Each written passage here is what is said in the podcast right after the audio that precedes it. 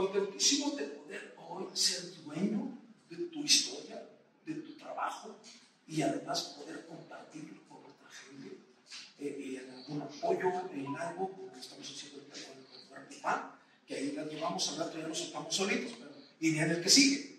Así es. O la que sigue, ¿no? O la que sigue, claro. Esa es nuestra manera de trabajar, lento pero seguro.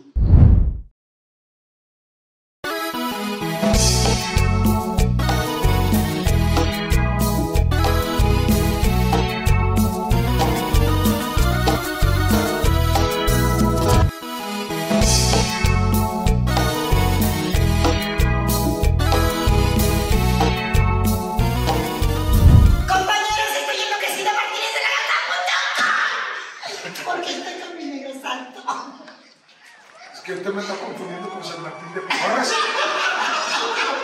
No se la cure, ¿no?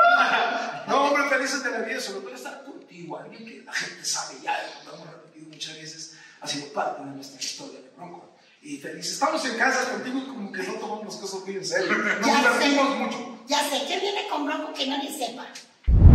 Y nos preocupamos por eso, aprenderle a la gente cada vez más cosas. Me siento muy orgulloso de que hayamos y que estemos logrando hacer que no se apague la luz de la historia de Bronco, que es tan extensa. No solo no se apaga la luz, el galope continúa.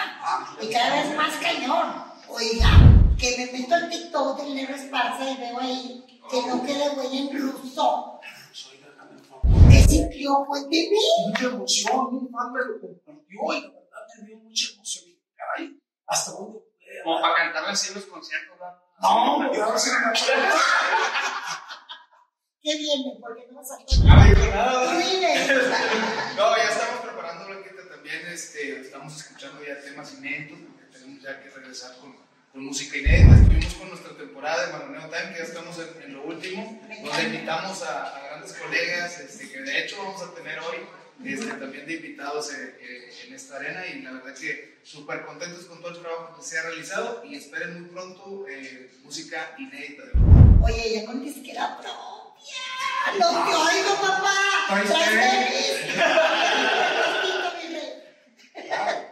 Contentísimo de poder hoy ser dueño de tu historia, de tu trabajo y además poder compartirlo con otra gente en algún apoyo, en algo, como estamos haciendo con el PAN, que ahí la llevamos al rato, ya nos estamos solitos, pero diría en el que sigue. Así es. O la que sigue, ¿no? O la que sigue. Esa es nuestra manera de trabajar. Lento pero seguro. Con todo lo que yo sé y el público ahora, gracias a la serie de Bronco, saben todo lo que ustedes han vivido. Qué maravilla que después de esta carrera hermosa que he tenido el privilegio de compartir muy de cerca, puedan darle la oportunidad a gente que tenga talento y que no va a sufrir lo que ustedes sufrieron. Sí, porque conocemos el camino. Entonces yo creo que hemos aprendido con los errores, con nuestra ingenuidad, con nuestra inocencia. Sobre todo la suya, su inocencia, su ingenuidad. Sí, por ejemplo, ahí en la serie me ponen a mí como el vengador, como el que defiende a todo, el que repela por todo, el que defiende. Y realmente ustedes saben que yo siempre soy un tipo muy tranquilo, que yo nunca me he metido en cosas de empresarios, ni dinero, ni nada. Ya a la fecha.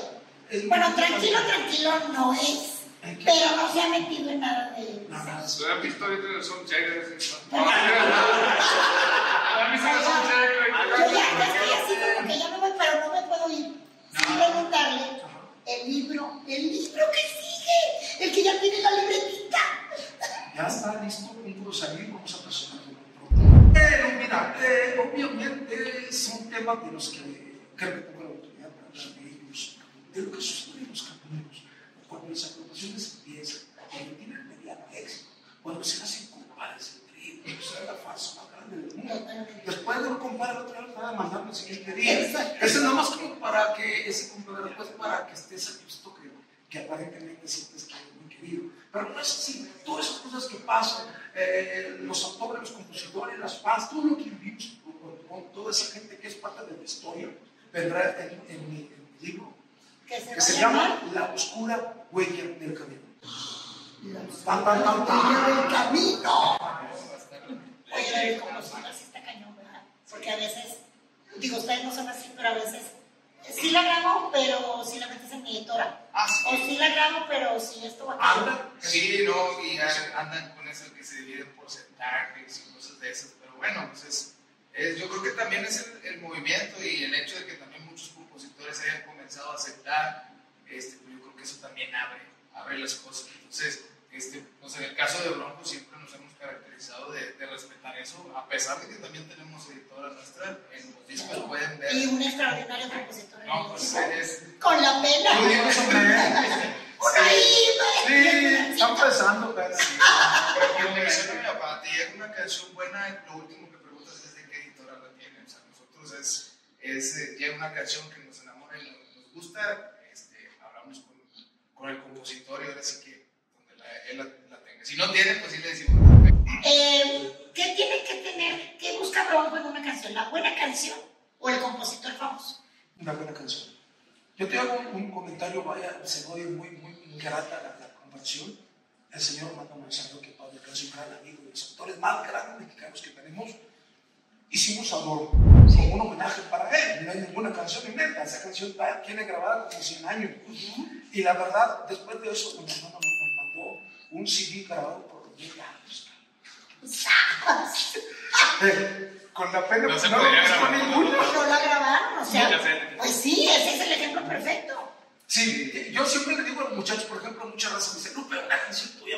Mira, aquí te mando esto, pero recuerda esto. No grabes canciones que no te llenan, que no te enamoran. No grabes canciones con un nombre importante. Graba canciones que te enamoren y que la oyes y estés de aquí. Así tiene que ser. Él dice que te enamore. ¿Tú también influye el pelómetro? ¿Que te ponga la piel de gallina? Yo creo que sí. En cada uno de los proyectos que tenemos tiene que influir eso. Tienes que sentirte identificado, porque si te sientes tú identificado, pues también se lo puedes proyectar a la gente.